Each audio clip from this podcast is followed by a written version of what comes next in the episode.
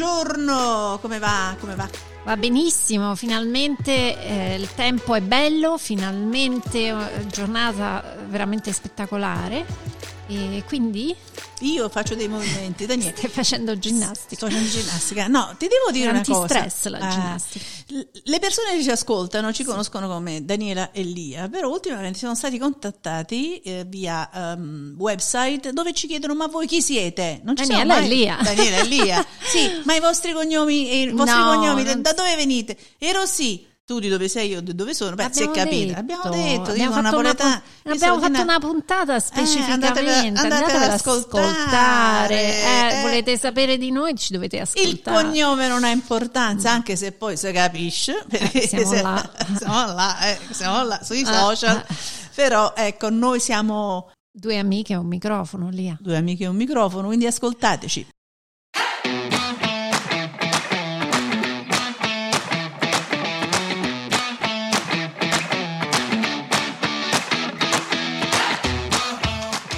D.L. Cast è proprio un altro podcast.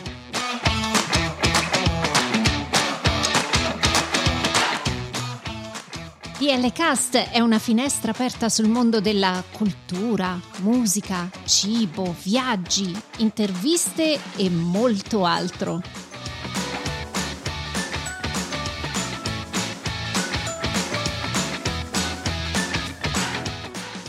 Siamo Daniela e Lia e vi auguriamo un buon ascolto.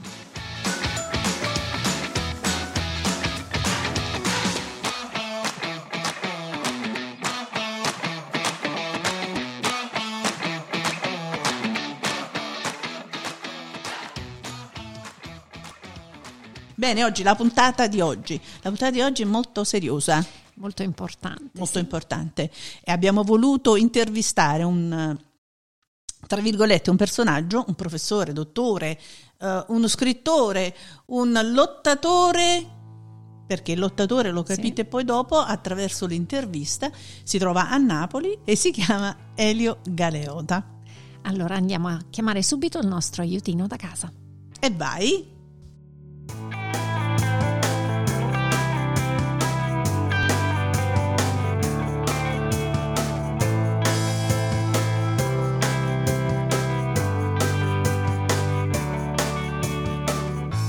Buonasera Elio, io sono Daniela da D.L. Cast e qui con me c'è... Buonasera Elio, io sono Lia, sempre da D.L. Cast. Buonasera e grazie per essere intervenuto. Buonasera. Grazie per essere intervenuto in questa nostra puntata. E abbiamo deciso di parlare di tossicodipendenze, so che tu sei un esperto del mestiere... E vogliamo iniziare prima con la prima domanda, quindi come ti sei approcciato a questo mestiere, chi sei, da dove ci stai parlando? Ok, allora io sono specialista nelle tossicodipendenze, sono Salvatore Elio Galeota da Napoli, sono laureato in sociologia e indirizzo psicologico, sono stato un docente di psicologia presso l'ospedale dei Pellegrini di Napoli. Ho insegnato circa per 10 anni in questo ospedale e poi ho varie specializzazioni in psicodiagnostica, psicotecnica, in medicina preventiva, adesso ultima in criminologia. L'approccio alle tossicodipendenze è stato così. Nel 1984 ebbi notizia di due ragazzi giovanissimi, 17-18 anni, uno si chiama Franco Brabaccini, 17 anni, ero sposato con un bambino, mentre giocavano a pallone ai quartieri spagnoli furono chiamati da un egiziano il quale gli propinò la droga dell'eroina tagliata a mare e morirono tutti e tre. Oh mamma mia. Nel 1984. Fammi capire, hai letto questa notizia, ti ha colpito? Sono accorso sul posto e da buon folle, tra virgolette, incominciai ad arringare la folla e riuscii a mettere insieme circa 300 famiglie. Formammo un movimento nazionale che erano le Mamme Coraggio contro la droga.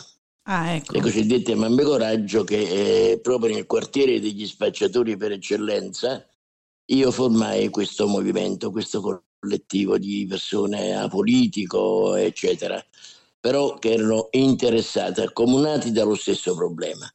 riuscimmo a rompere il muro d'omertà che caratterizzava queste famiglie e di fatto uscirono tantissimi ragazzi, ne abbiamo tirati tantissimi fuori con il movimento.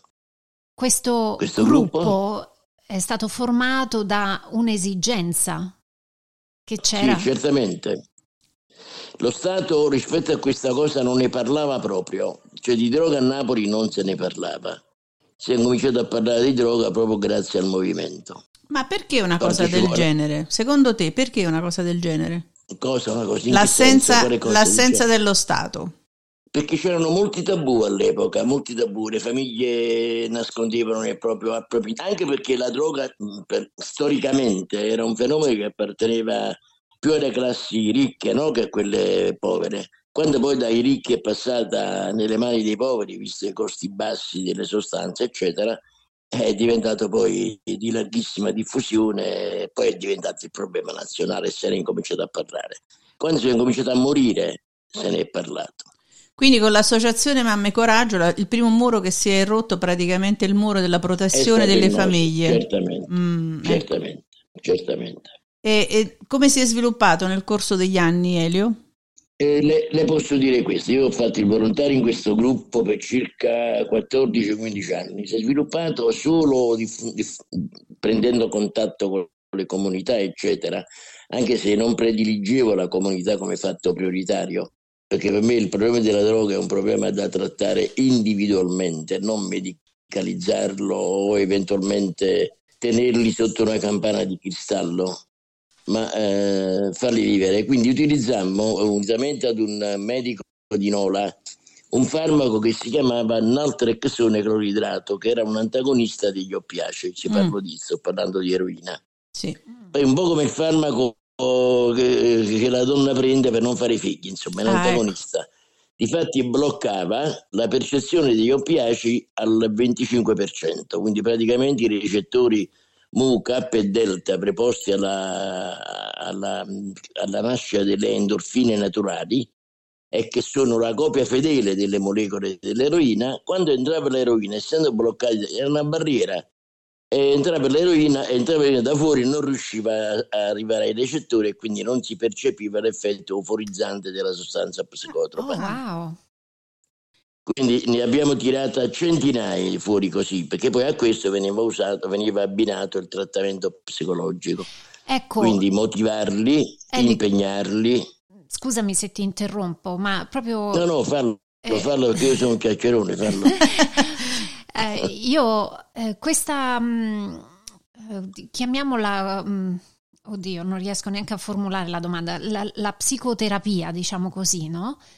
Sì. In che anno è stata, si è capito che poteva essere veramente d'aiuto nei confronti di... Allora, la psicoterapia, quando si è incominciato a capire le vere cause del problema della tossicomania, che non sono certamente solo di origine in quel momento di astinenza o di altro, ma le cause sono di natura diversa, sono formative, culturali, familiari. Possono essere la ricerca del piacere per il piacere, anche se io ho una mia teoria psicologica e noi la vogliamo sapere. Vogliamo sapere troppo, ma non ci tengo a dire, la dico. Certo. Questo la dico tra virgolettato, chiaramente. Certo. Allora io penso che l'essere umano cerca di gratificare sempre le proprie pulsioni, in ogni caso. E ci sono dei meccanismi che permettono il passaggio di certe pulsioni e di altre no. Questo meccanismo è l'io, l'ess invece è la zona pulsionale. E poi c'è un'ciuperia che è un fatto morale, un sistema morale che aiuta l'io in un famoso esame di realtà. Ora, il contrasto che esiste negli individui, sempre, anche nelle persone del tutto regolari, tra virgolette, ammesse che ce ne siano, è sempre tra la ricerca del piacere, quindi l'eros e la libido, che si antepone all'istinto di morte che abbiamo dentro, perché non si spiega diversamente come va un soggetto, pur sapendo che nella droga c'è veleno, l'assume. Cioè, cosa spinge un uomo ad assumere una sostanza benefica per provare piacere? Proviamo a fare il ragionamento inverso, è che tramite il piacere dalla morte, quindi riesce a bilanciare i due istinti, a tenerli in equilibrio. Il tossico non vuole morire, vuole affermare la vita quando si fa, vuole esasperare il piacere, però lo fa con un mezzo di morte. Ah, ma guarda, potrei anche condividerla, anche perché a questo punto, ecco, per renderla ancora più sommaria, capibile, diciamo, anche ad un pubblico che riceve questo messaggio all'estero, è come quando tu ti compri il pacchetto di sigarette sapendo che quello ti porta alla morte, leggi e vedi le foto, però nonostante quello tu fumi. Però noi dobbiamo preoccuparci cosa c'è nell'assunzione, perché io ho l'esigenza di mettermi quella cosa stupida tra le labbra, perché scarico la mia oralità, cioè quella carica energetica contenuta nelle labbra. Ah. Scarico l'oralità che mi permette di scaricare la conflittualità che ho dietro, l'ansia, il nervosismo, eccetera. Cioè una forma di autoterapia. Infatti diventa un discorso abbastanza... Potrei enunciarla molto molto più completa, ma non è il caso. Così capiamo. I discorsi medici forse sono troppo complessi, ma così si capisce benissimo. Ma infatti non è un problema, drogarsi non è un problema di medicina, capito? Diventa un problema medico dopo. Volevo solo citarti una cosa, se me lo permetti. Prego, scusami, prego. Non ti voglio spaventare, però. Non mi spaventare. Pensa che una delle ultime droghe sintetiche, che si chiama Cocodril, no? Oh, l'ho sentita. È una sostanza, la conosce? Io l'ho vista su un documentario, è spaventoso. Appartiene al gruppo degli oppiacei, ed è un derivato della codeina, una sostanza oppiacea. È un mix tra codeina, benzina, olio, detersivi, iodio, fosforo rosso. Oddio. Quali sono gli effetti collaterali? Sono questi, che quando il soggetto la inietta, immediatamente la pelle diventa giallognola, fa ulcere e la pelle cade. Accidenti. Quindi amputazioni, flebiti, eccetera. Sopravvivenza 2-3 anni. La cosa più brutta e spaventosa, poi, oltre che stimolare l'aggressività, ma sfocia addirittura in cannibalismo. Accidenti. Ma cosa spinge una persona a fare un suicidio a tempo? La perdita della percezione del proprio sé. Torniamo un attimo alle tossicodipendenze, quindi tornando, perché questo è un allucinogeno, esattamente, quindi praticamente le tre cose, i tre aspetti fondamentali, avevi anche accennato inizialmente, no Elio? Predisposizione, aspetti sociali, aspetti del nucleo familiare. Tornando a quello che ci siamo detti inizialmente, no? Sulla tossicodipendenza, a parte l'io, la domanda è: c'è una predisposizione? Quindi parliamo degli aspetti sociali, anche del nucleo familiare? Come fatto ereditario tu dici? Ma una predisposizione come anche... come fatto culturale? Come predisposizione anche dal punto di vista, credo, chimico, perché ci sono alcuni fatti in passato che mi sono capitati in prima persona che mi hanno insegnato che noi siamo predisposti a un certo atteggiamento in periodi di massimo stress, che possono essere atteggiamenti positivi o atteggiamenti negativi verso la nostra persona. Questo non è da addurre solo la famiglia, ovviamente, è una condizione intrapsichica del soggetto, no? Che trova soluzione, come il fatto della sigaretta, dicevo, l'ansia. Lia non si arriva alla tossicomania così improvvisamente, scende da casa e si diventa tossicomani. Lo si diventa mediante un percorso. Ripeto, la sommatoria di una serie di cause, che è culturale, formativa, ambientale, di intolleranza per le norme e per le regole, il convincersi di non essere adatti a questo tipo di realtà e cercare un'esperienza altra. È un fatto anche imitativo di gruppi, no? Tanti giovani si fanno solo perché il leader che è la leadership del gruppo si fa, e quindi lui è normale che sa da fare, no? Capito? Certo. Mi spiego. Quindi non è una sola ragione per cui si diventa tossicomani, ci sono molte cause, quelle psicologiche e quelle poi più allargate. Per esempio, non ero d'accordo sulla definizione che faceva l'APA, la società psichiatrica, sulla sociopatia. Si diceva che il tossicomano è un sociopatico. Ah. Io non credo che sia un sociopatico, lo diventa sociopatico, no? Ho capito. Non nasce sociopatico, insomma. Quindi comunque, diciamo, trovando un ragazzo, una ragazza che sia un soggetto a rischio, dove si notano già delle magari delle parti caratteriali dove si vede debolezza, certo. Si può intervenire in tempo per poter evitare? Assolutamente sì. E quali sono i meccanismi di intervento? Dipende, il soggetto utilizza già la sostanza, tipo i cannabici, no? Il fumo, il cosiddetto fumo. Non necessariamente si passa dal fumo alla droga pesante, però già il fumo di per sé permette un'alterazione della realtà, della percezione del mondo, della realtà, quindi modifica a livello cerebrale le funzioni, quindi già quello è un viatico, diciamo, verso la tossicomania classica, ma non necessariamente. Il 90% è così. Come si interviene? Allora, innanzitutto per certe droghe si interviene anche dal punto di vista farmacologico. Per esempio, per quanto riguarda l'eroina o altro, si inizia con se è motivato, a rompere il legame chimico che esiste fra il soggetto e la sostanza, quindi lo si disintossica, cercando di alleviare quanto meno è possibile la crisi di astinenza. Io ti posso dire che per la mia esperienza i soggetti a cui ho dato una mano non sono mai andati in astinenza, ci andavo io in astinenza per empatia. E quindi praticamente, superata la fase iniziale della disintossicazione, gli fa un tossicologico prima, un tossicologico dopo, ovviamente col medico, con l'infermiere, con me, eccetera. Non lo faccio io personalmente, lo faccio anche io.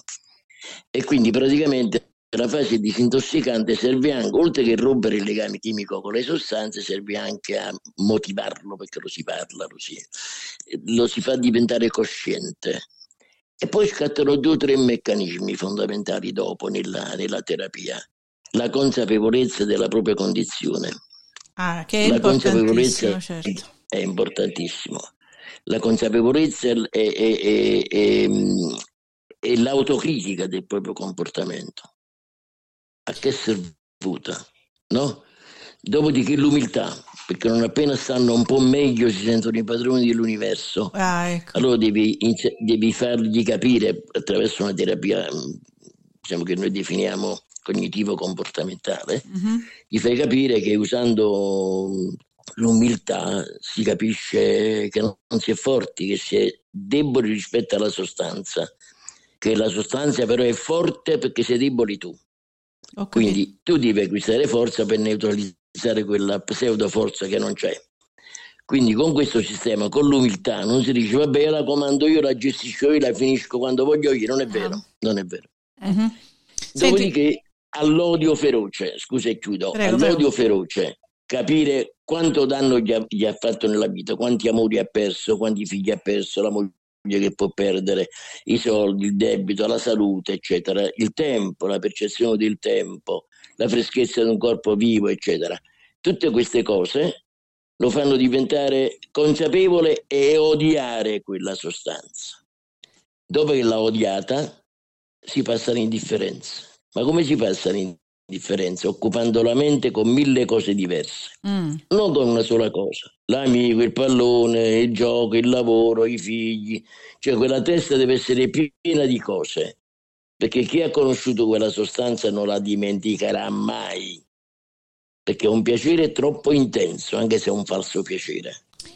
Per quanto riguarda questa fase di recupero, come fa una persona che in questo momento ha bisogno di aiuto, e quindi c'è da creare anche un distacco con il passato, no? Perché se uno arriva, come ci insegni tu, ad un certo punto ad usare queste droghe per trovare un piacere falso, vuol dire che evidentemente in passato ha avuto anche un passato un po' particolare. E nella fase di recupero com'è l'approccio del recupero anche psicologico? Nel processo di recupero avrà pure bisogno di un distacco, no? E dire va bene, io adesso sono di un sostegno. Te lo dicevo, ha bisogno di un sostegno psicologico fortissimo, non è che risolve la cosa in pochi giorni. Innanzitutto c'è bisogno che lavori, per esempio lavorando, e non voglio ridurre il problema al lavoro, però già vedendo il proprio manufatto completo e non spersonalizzato come il lavoro è oggi, no? Tu non vedi niente, fai una cosa e poi viene composta. Per esempio era in uso nelle comunità fargli fare le cinture, la pittura, eccetera. Sembrano riduttive queste cose, no? Invece no, lì vedeva che creava qualcosa, quindi il prodotto che lui creava andava nelle mani di un uomo che comunque lo utilizzava. Quindi costruire autostima, questa... costruire autostima. Certo, costruire autostima, brava, bravissima. Quando si parla di dipendenza, ovviamente ce ne sono varie. Quella che immediatamente ci viene in mente è quella delle droghe, no? delle sostanze chimiche. Però noi sappiamo che la dipendenza può essere anche altro. Allora, sono d'accordissimo. Ci sono delle dipendenze più facili da superare rispetto ad altre, oppure comunque è una cosa che rimane soggettiva alla... Allora, la dipendenza di tipo chimica va eliminata con quello che dicevo poco fa. Sì. Quando parliamo di dipendenza diverso, quelle alienazioni, no? Che può essere, per esempio, io l'ho scritto in un libro nell'85, questo, quando io parlavo già all'epoca della realtà virtuale, no? Interessante. Allora io dicevo a mia figlia, scrissi una lettera e le dissi di rifiutare se un imbecille gli regalava un sensore per la realtà virtuale quando sarebbe stata, aveva 5 anni. Perché pensavo questo? Perché l'astrazione dalla realtà con la realtà virtuale significa trovare una realtà più pianificata, più comoda, non conflittuale, quindi praticamente una forma alienante, no? Sì. Poteva diventare, come è diventata alienante il telefonino, non perché io sia un conservatore, per amor del cielo, il telefonino serve come oggetto per tante cose, ma non può diventare l'elemento che crea incomunicabilità, no? Giusto. O il telecomando davanti al televisore, non facciamo altro che tac tac tac tac girare, cioè sono, anche queste sono banali, ma sono dipendenze psichiche, psicologiche. Quindi l'alienazione è un problema quasi principale. Certo. Per quanto riguarda le altre dipendenze, perché la tossicodipendenza da sostanze chimiche è ovviamente una piaga fortissima, però si parla oggi tanto e molto spesso della dipendenza per quanto riguarda il gioco d'azzardo, internet e, come dici tu adesso, la realtà virtuale. Il processo è lo stesso, la ludomania per esempio delle macchinette, no? Il giocare, vedi, non è mai isolata, o è associata alla cocaina quasi sempre, o all'alcol eccetera, perché servono gli elementi che rompono gli schemi per poter poi arrivare quasi a personalizzare, a rendere viva quell'oggetto che fa il gioco. In realtà l'illusione, l'utopia di dover pareggiare i conti, di recuperare quello che hanno perso, un meccanismo di aggancio, e si diventa dipendenti. E quindi... E c'è sempre il trattamento psicologico per questo. Ecco. Non sempre riesce, chiaramente, ovviamente, perché dipende poi dalla motivazione dei soggetti e anche dalla bravura del terapeuta, chiaramente. Quindi ovviamente, come spiegavi, ci sono diversi trattamenti in base alla patologia, diciamo, della dipendenza. È ovvio.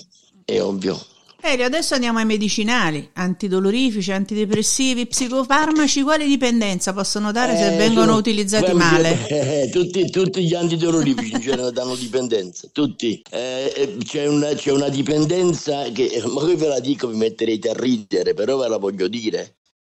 Ma siamo in pubblico e se poi la utilizza la gente, mi dispiace. No, ma figurati, viene anche insegnato nelle scuole americane qua qualcosa. Tu pensa che la bomboletta che carica gli accendini, il gas, oh wow, pure quello aspirano. Sì, oh my gosh, sì, le vernici, sì. Mio figlio quando si trovava nella high school, ogni 2 anni avevano, diciamo, questa visita della polizia del luogo e a scuola, dove spiegavano le varie forme di droga oppure di sostanze chimiche che potevano dare assuefazione, quindi insegnavano agli studenti di non fare quelle cose, ma in realtà per insegnare devi fargli vedere anche gli effetti, per cui sì, si parlava quindi delle vernici, dell'acetone, di tutte quelle sostanze che tu citavi anche prima, insomma, ecco, quindi viene insegnato qui negli Stati Uniti. Poi internet è pieno, non è che c'è bisogno di ascoltare noi, certo, voglio dire. Ma poi c'è una cosa, è di moda una cosa, però adesso in mano ai ricchi ancora. Cosa? Per esempio la chiamano il tussi, la chiamano cocaina rosa, è un allucinogeno dagli effetti psichedelici, praticamente unisce quelli dell'LSD, l'acido lisergico, con l'MDMA che sarebbe l'anfetamina, no? Porca miseria. Allora, unire queste cose, bellissimo, si ha la totale alterazione delle percezioni della realtà. Non c'è tempo, non c'è spazio, non c'è niente, allucinazioni mentali e visive, auricolari, olfattive, eccetera. E sai quanto costa un grammo di sta cosa? 400 euro. Wow. Quindi è in mano solo ai ricchi per il momento, capito? E che cosa c'è come contenuti? C'è la mescalina, che sarebbe quel famoso allucinogeno che usavano gli sciamani, no? Gli indiani, eccetera. La mescalina, unitamente alla chetamina che era usata nelle sale operatorie come anestetico, invece è un eccita tantissimo, e l'MDMA. Sono questi 3 prodotti insieme. Lui si sta spaventando. Che praticamente, beh, c'è certo da madri pure noi, insomma. Danno, ma guarda, posso dirti una cosa? Sì. Voi mamme avete un grande potere. Siete veramente la forza, non perché è la festa della donna, lo dico proprio sinceramente, che io ho usato le mamme coraggio in termini positivi. E mi dico che tu hai avuto coraggio ad usarle, perché da una persona... Io mi sono fatto usare come mammo. Ecco, come il mammone, mammo. Certo. Le mamme davanti e io dietro, e poi io davanti prima. Voi mamma avete una cosa bellissima che è molto più di noi, avete un rapporto simbiotico con i figli anche se si fanno 80 anni, no? È vero, certo. È vero. Basta guardare un attimino i propri figli, osservarli, vedere il cambiamento di abitudini che hanno, sì. Vedere se hanno soldi in tasca, se rubano in casa, se hanno pupille dilatate, cioè ci vorrebbe un vademecum per le mamme per riconoscere i danni e gli iniziali effetti fisici delle droghe, e fare in modo che diventa prevenzione, perché questo è fondamentale, la prevenzione. Sono d'accordo. Questo è uno dei rimedi importanti. Sono d'accordo. C'è una domanda che... No, assolutamente. Poi no, in realtà sto assorbendo anche io, ecco. La nozione, perché storicamente sono stati mai fatti degli errori dove anche in medicina si consigliava una chiamiamola una droga, una medicina per poter aiutare il paziente che poi oggi... No? Sì? Ma la scienza ha usato la cocaina in sala operatoria. Ecco.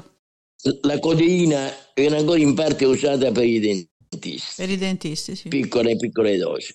Piccole quando fanno anestesia a base di una piccolissima parte, ma viene usata come droga principalmente. La chetamina veniva usata in sala operatoria per sedare la gente, poi la malavita l'ha assunta per drogare i cavalli, e poi dopo è passata all'uomo, cioè la droga basta modificare una piccolissima molecola e cambia totalmente le proprie funzioni. Pensa al crack, il cosiddetto crack tanto diffuso in America, nei ghetti americani, insomma. Non perché sia razzista, assolutamente, ma era in uso fra gente di colore tipo Harlem, era eccetera. Affordabile pure, no? Pensa al crack, come si fa? Non se lo fanno in casa tutti, anche in Italia in casa? La parte più scura, sai come lo chiamano in gergo? Il cotto o quatta. Cocaina unitamente a bicarbonato, pasta di coca, bicarbonato e qualche goccina di ammoniaca, se c'è un raffinato che vuole. Accidenti, che cocktail! Lo si mette in padella, diventa una specie di squame di sapone, le scaglie. Poi si piglia una bottiglina di plastica, si mette sopra della carta pena, 3 per 3/4 piena d'acqua, si mette la carta argentata sopra, si fanno i buchetti e si mette questa sceneria sopra. La si accende o con una pipa speciale viene fumata, la si accende e nel frattempo si pratica un forellino al di sopra dell'acqua con una cannuccia, il fumo scende per caduta e loro lo aspirano. I tempi quali sono? 20 minuti di sballo, dopodiché diventi aggressiva e hai bisogno di fumare immediatamente, subito, e questo appunto in quei quartieri, diciamo, malfamati, stimolava l'omicidio, il suicidio. Accidenti. In America era notissimo questo crack. Ma proprio una fantasia diabolica, insomma, ecco, proprio alla ricerca del massimo del male, praticamente. Del male, sì, perfetto. Si discute ultimamente e sempre per la liberalizzazione delle droghe leggere, mamma mia. Di vista di, diciamo, recupero anche psicologico in certi particolari momenti per chi è troppo nervoso, per calmarlo. Adesso qui in America ovviamente c'è di tutto, c'è la liberalizzazione in alcuni stati. Il mio parere personale, vuoi sapere rispetto a questo? Cosa succede? Cioè, che cosa porterebbe per una persona che poi con tanta facilità prende queste cose come se fossero caramelle, parliamoci chiaro? Allora, no, la modifica del tetraidrocannabinolo, del THC, l'alcaloide contenuto nel cannabis, marijuana, hashish, oggi è usato per la cura è modificato, non è il THC quello puro, diciamo. Sì. È usato per il glaucoma, è come antidolorifico per i tumori, eccetera, è antiansia, eccetera, cura parecchie cosettine. Però quando si parla di liberalizzazione non si parla solo di questo aspetto farmacologico e quindi medico, ma si parla di liberalizzare le droghe.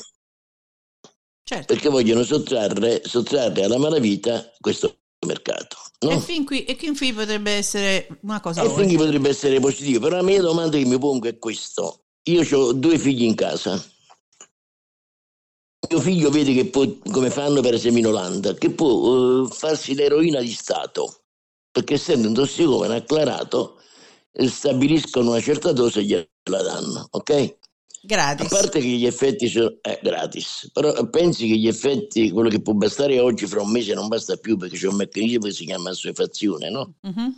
Quindi abituatosi a quella quantità per non andare in astinenza, poi dopo deve sempre aumentarla. Allora, mio figlio il più piccolo vede il fratello più grande che si droga così liberamente, perché non dovrebbe drogarsi anche lui? Chiaro. Quindi anche l'emulazione. Certo, è fondamentale. E anche lì è un problema psicologico molto grosso. Ad una domanda di droga non si risponde con la droga. Come pure io sono contro, sono sempre stato contro. Quando stavo all'ospedale San Paolo di Napoli ho contestato tantissimo, non è che me ne dovetti andare, l'utilizzo del metadone. Ah, ecco, perché si curava quello, sì, per i tossicodipendenti. Eroina sintetica. Sì. Oggi si usa per la cocaina, come si chiama, una morfinosimile, non mi ricordo il nome, comunque danno questa morfina che fa passare il craving, cioè fa passare la fame di eroina, di cocaina, però non serve a niente, non serve proprio a niente, serve solo a mantenerli tranquilli, a drogarli. Elio, le differenze delle droghe di oggi rispetto alle le droghe di magari degli anni 60? Possiamo dire... bellissima domanda, è una bella domanda questa. Allora, le droghe non sono iniziate negli anni 60. Io non so che se parlo con Lia o con l'altro, non mi ricordo. È uguale. Daniela. Le droghe non sono iniziate con gli anni 60. Le droghe sono iniziate da quando l'uomo ha avuto l'esigenza di dare un'anima al mondo. Oh, wow. Perché ha animato la società e attraverso gli sciamani hanno usato fumi, funghi, eccetera e tutto quanto pur di avvicinarsi alle deità. Bello, no? Sì. Mi piace molto quello che hai detto, anche se era il mezzo di utilizzo di dare risposta alle proprie paure, alle proprie ansie. Poi è diventato un meccanismo di potere. Se tu pensi alla cultura maya, per esempio, no? sì, che elargiva la cocaina, usiamo quella cosa, la mannecca di dal cielo. Una volta all'anno buttavo queste foglie di coca, i sacerdoti li davano al popolo, ma guai se il giorno dopo uno di loro, uno solo, pigliava una foglia di coca o rubava un po' di coca, veniva messo a morte. Quindi era il segno del potere. Mm-hmm. Poi diventato in uso tra gli artisti, pensa agli scapigliati milanesi per esempio che usavano il Laudano, no? Mm-hmm. Pensa a Guy de Maupassant che muore folle in una clinica seminando sassolini dicendo io da qui nasceranno tanti piccoli. Guy de Maupassant è uno scrittore. Certo. Pensa a Wagner che faceva la morfina. Mm-hmm. Pensa nell'Ottocento anche le signore si bucavano attraverso i vestiti con la morfina. Come è nata l'eroina? È nata per conseguenza per curare un esercito di morfinomani dalla guerra di secessione americana agli anni 60. Sintetizzarono dall'oppio la morfina prima. Poi per curare i morfinomani sintetizzarono l'eroina, che è un prodotto semisintetico. Accidenti. Ok. Dopodiché l'eroina negli anni 60, con la contestazione giovanile, rispondo alla domanda, pensa a Campo dei Fiori, pensa a Piccadilly, pensa a tutte pensa al ventre molle di Napoli, no? Come no? La droga è diventata diffusa, perciò le Mamme Coraggio, diffusissima anche tra il popolo più basso, minuto, per cui la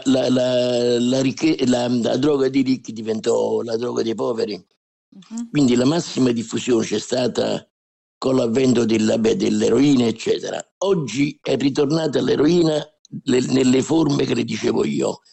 Sono tornati i cannabici sintetici nelle forme che le dicevo prima io, perché per esempio il coccodrillo è un cannabico. Incredibile. Cioè, è la stessa sostanza del fumo.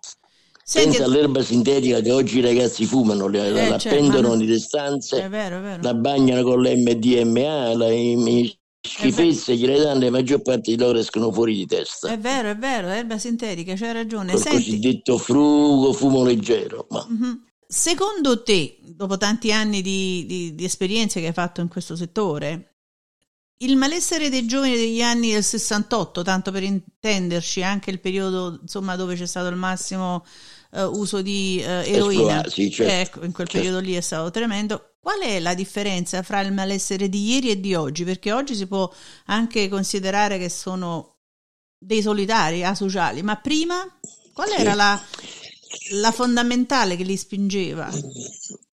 Allora, prima c'era il tentativo di cambiare una società repressiva, almeno aveva dei motivi ideali una volta, no? Sembravano ideali, il non rispetto delle norme, l'elemento contestatario rispetto generazionale che si prova quasi sempre quando c'è giovani, no? Infatti qualcuno definiva l'infantilismo dei giovani, tentativo di esplorare al massimo e di non accettare le norme, le regole, di non capirle nemmeno chiaramente. Quindi era un movimento contestatario e c'era ovviamente quel gap generazionale che era l'incomunicabilità di una società che era antica, repressiva, dove c'era il padre padrone, la donna non veniva considerata, cioè, praticamente c'era una serie di condizioni sociali che spingevano i giovani a contestare. Io credo in un modo autolesionistico, però, purtroppo, che abbiamo visto poi le conseguenze, no? La verità è che quando una società come la nostra, che promette delle cose e poi non mantiene, diventa una società afflitta da anomia, un giovane per sentirsi importante oggi deve tenere il telefonino l'ultimo modello, il giubbino di una certa di pelle fatta in un certo modo, la maglia di cashmere marcata, ecco, eccetera. Ci sono altre distrazioni. Il cambiamento di status, hai capito? Mm. Questo oggi non è più il giovane ideale, non c'è stato più l'idealismo, ma c'è l'individualismo esasperato. Certo. Se prima c'era il collettivismo esasperato, ogoggi c'è l'individualismo esasperato. Certo, lo vediamo anche sui social, ecco. Gli effetti sono lo stesso. Certo, lo vediamo anche sui social, insomma, nel modo con cui interagiscono. Ma ho un'altra domanda sull'organizzazione delle Mamme Coraggio. Non sento bene, scusa Daniela? Sì, Allora, stai a viva voce, io sento male. Sì. Allora, le Mamme Coraggio. Sì. Ci hai parlato che questa è stata fondata nel 1984. A oggi che cosa ne è rimasto? Sono ancora attive? Sì. Sì. Allora, le Mamme Coraggio è nata ai Cortieri Spagnoli con me e con altri amici e compagni e con le mamme principalmente, nate ai Cortieri Spagnoli per ragioni di opportunità, nel senso che per evitare infiltrazione, che era il covo proprio dei camorristi per eccellenza, no? E allora per evitare infiltrazioni, pericoli, qualcuno l'ho corso anch'io, mi hanno incendiato la casa con i bambini dentro, eccetera. Accidenti, oh, mamma mia. Sì, c'è stato un processo su questo, ne parlavano i giornali mezza Italia. Praticamente 3 bottiglie molotov nella stanza da letto quando dormivo io e i miei bambini. Oh, wow. Però questo non ci ha fermati. Io posso provare quello che dico, chiaramente tramite Luca posso mandarti i ritagli dei giornali. No, ma ci crediamo, certo. E praticamente ci spostammo dai Quartieri Spagnoli non per paura, ma proprio decidemmo di andare nel ventre di Napoli, a Piazza Mercato. Wow. Proprio il mercato, il ventre. Ancora peggio. Andammo lì e lì siamo stati per anni. Ovviamente prendevamo contatto con le comunità. È inutile dirti che questo movimento non era finanziato da nessuno, eh? Addirittura osteggiato e addirittura non... che poi incominciarono gli speculatori politici chiaramente a cercare di gestirsi queste 300 famiglie, erano tantissimi voti. 300 voti o 600? No, 300 voti per volta, ogni famiglia 5-6 persone. Chiaro, incredibile. E difatti c'è un certo partito che mise il veto sulle mie parole, mi evitavano di fare fotografie, bla bla bla. Io perché non ero interessato a notorietà, non me ne fregavo proprio, andammo comunque avanti e l'ho seguito questo movimento volontariamente insieme al presidente del movimento, alle mamme, eccetera, occupando una funzione più marginale, perché il mio scoperto è sempre quello di creare dei protagonisti, non di essere protagonista, perché se domani volevano spararmi o uccidermi dovevano sparare a 300 famiglie. Chiaro. E quindi potevano benissimo sostituirmi in qualsiasi momento, quindi l'ho fatto per 15 anni, circa 15 anni, tenendo anche rapporti con la comunità, San Patrignano, eccetera. Ripeto, io personalmente non condividevo molto questa San Patrignano, non condividevo molto la comunità in genere, ma non per niente, perché nelle comunità è un discorso generalizzato. Se si ritrovano nel discorso generalizzato, bene, chi ha questa fortuna, ma la maggior parte non si ritrovano nel discorso generalizzato e poi uscivano fuori, si facevano. E quindi praticamente prediligevo un altro tipo di terapia, anche se non osteggiavo la comunità, chiaramente. Tu vuoi dire che è generalizzato come trattamento, mentre tu fai un approccio molto sul singolo? Questo voglio dire. No, io dico anche un'associazione può fare un approccio sul singolo, perché ogni soggetto è un soggetto a sé stante. È chiaro, sì. Certo. E ogni tossicomania è vissuta in un modo personale, individuale, soggettivo, con ragioni diverse, con problemi intrapsichici. Non si può dire fai il buco qua a terra e ricoprimi il buco, ha capito? Devi anche spiegare, ho capito perfettamente, sì. Io non sono d'accordo su questi metodi coercitivi o legare il soggetto, assolutamente no, quello è già prigioniero, quel soggetto lo leghiamo con le catene. È un po' da tappabuchi del tempo, insomma, praticamente puoi dire. Appunto. No. Niente, quindi praticamente c'era questo fatto, durata per 15 anni senza aiuti e senza sovvenzioni di nessuno, ma autogestito dalle mamme direttamente da loro.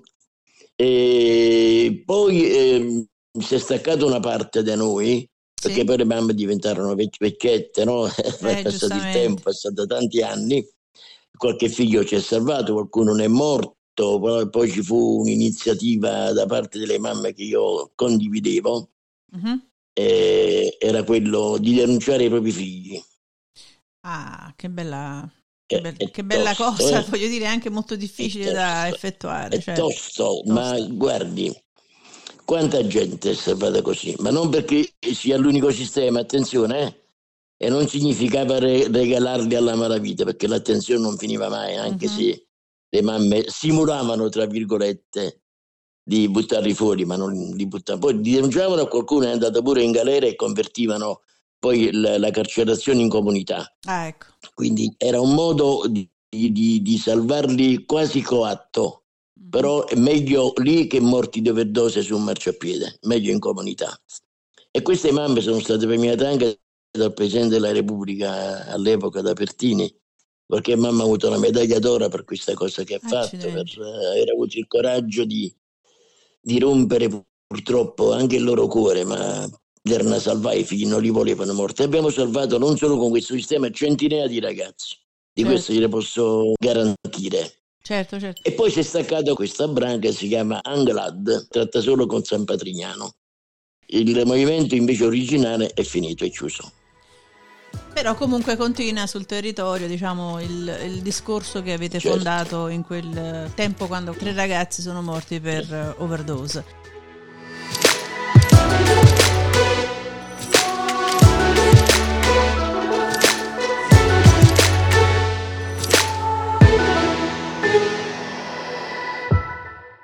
Che cosa fai adesso? Ancora di tossicodipendenza, non solo di questo ovviamente. Ma sul territorio fai psicoterapia? Sul territorio la faccio, e diciamo le attività che svolgo prevalentemente oggi sono di studio, e faccio teatro, scrivo per il teatro, eccetera, da tantissimi anni. In tutto sto casino ho avuto il tempo di scrivere parecchie cosettine. Un po' più di leggerezza dopo tutti questi anni di... Sì, di fatto. Questo era il mio privato, ma diciamo ho fatto anche teatro operativamente, non era solo così, insomma, abbiamo fatto spettacoli, eccetera. Che bello. Quindi mi è sempre piaciuto scrivere, per la verità. Quindi tu sei un napoletano verace, giusto Elio? Sì. Si vede che tu sei napoletano verace. Sai perché, Lia? Perché hai detto verace. Sì, come le cozze. È proprio tipico dei napoletani, cioè vera, napoletano o vera. Sì, verace. Perché verace. È una bella distinzione fra la napoletanitudine di oggi e la napoletanità. È ben diversa. La nostra è signorilità, è storia. Io dicevo Benedetto Croce. No, Benedetto Croce grande, secondo me bisognerebbe studiarlo. Senti Elio, una domanda, una tra le domande finali, perché sono sicura che adesso Daniela già sta fumando, su qualche altra domanda. Non in quel senso, ecco, usando questi... No, lasci, se c'è una sigaretta fa bene. Non c'è la sigaretta, è vero quella.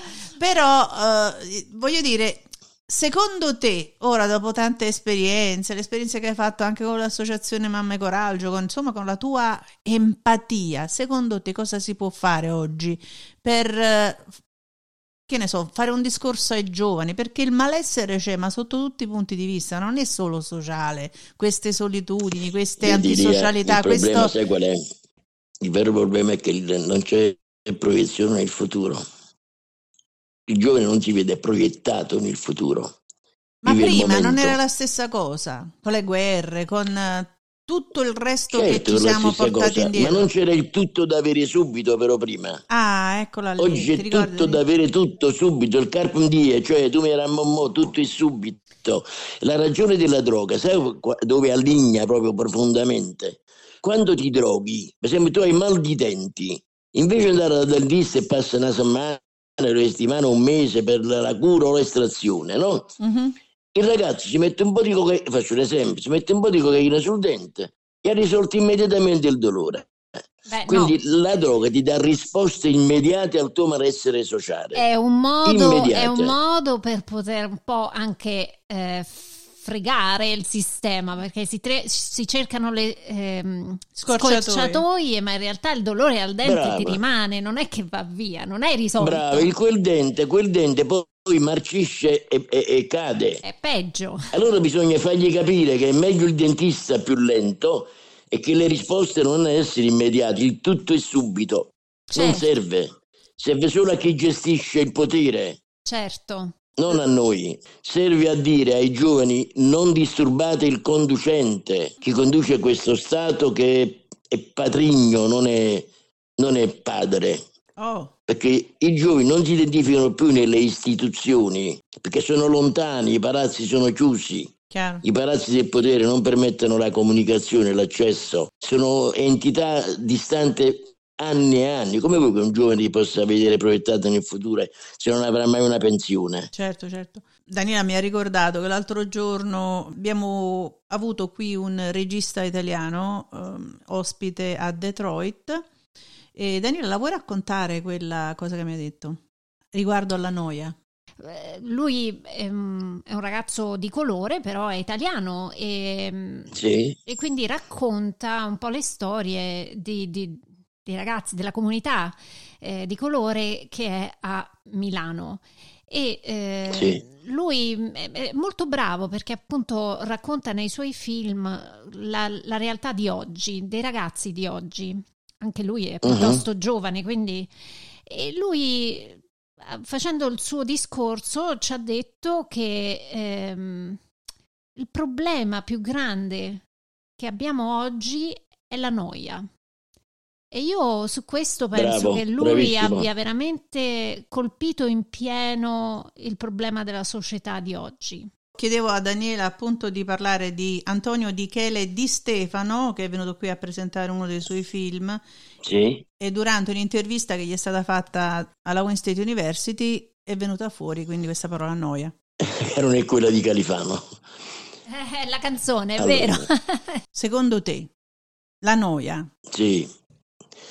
La noia, perché c'è noia? Secondo me si collega a voi adesso e subito, non si è mai contenti di quello che si ha. Da volte ottenute le cose vengono svuotate di importanza, di contenuti. E quindi c'è tutto subito, ma quello che c'è noia, che non c'è, per esempio, un esempio banalissimo, la ricerca della libertà. Potrebbe mai annoiarti? No. Mai, no. Perché non la raggiungi mai. No. È uno stato di grazia che non raggiungi, è la ricerca che è bella. La conquista mentale, chi lo diceva? Certo, questo è. Allora invece la noia non ha, è vuoto, tutto vuoto, non c'è niente che ti stimola, certo, che ti possa stimolare. Ma questo è uno dei motivi. Cercare un'esperienza, quando io parlo di ricerca di un'esperienza altra con la droga, no?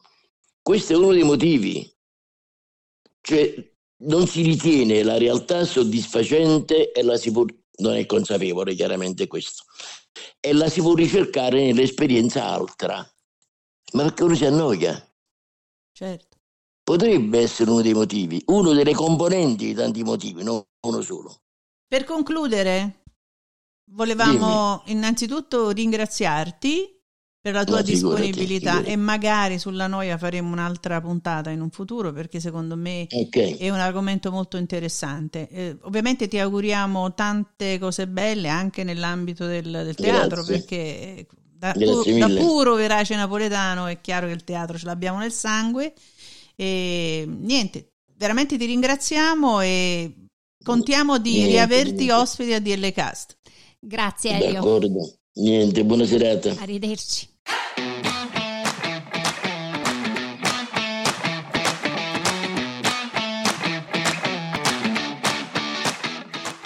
Seguiteci su dlcast.com,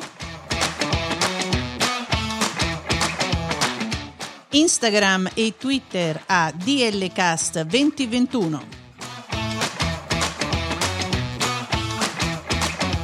Ci trovate anche su Apple Podcast, Amazon Music, Spotify, Google Podcast e TuneIn.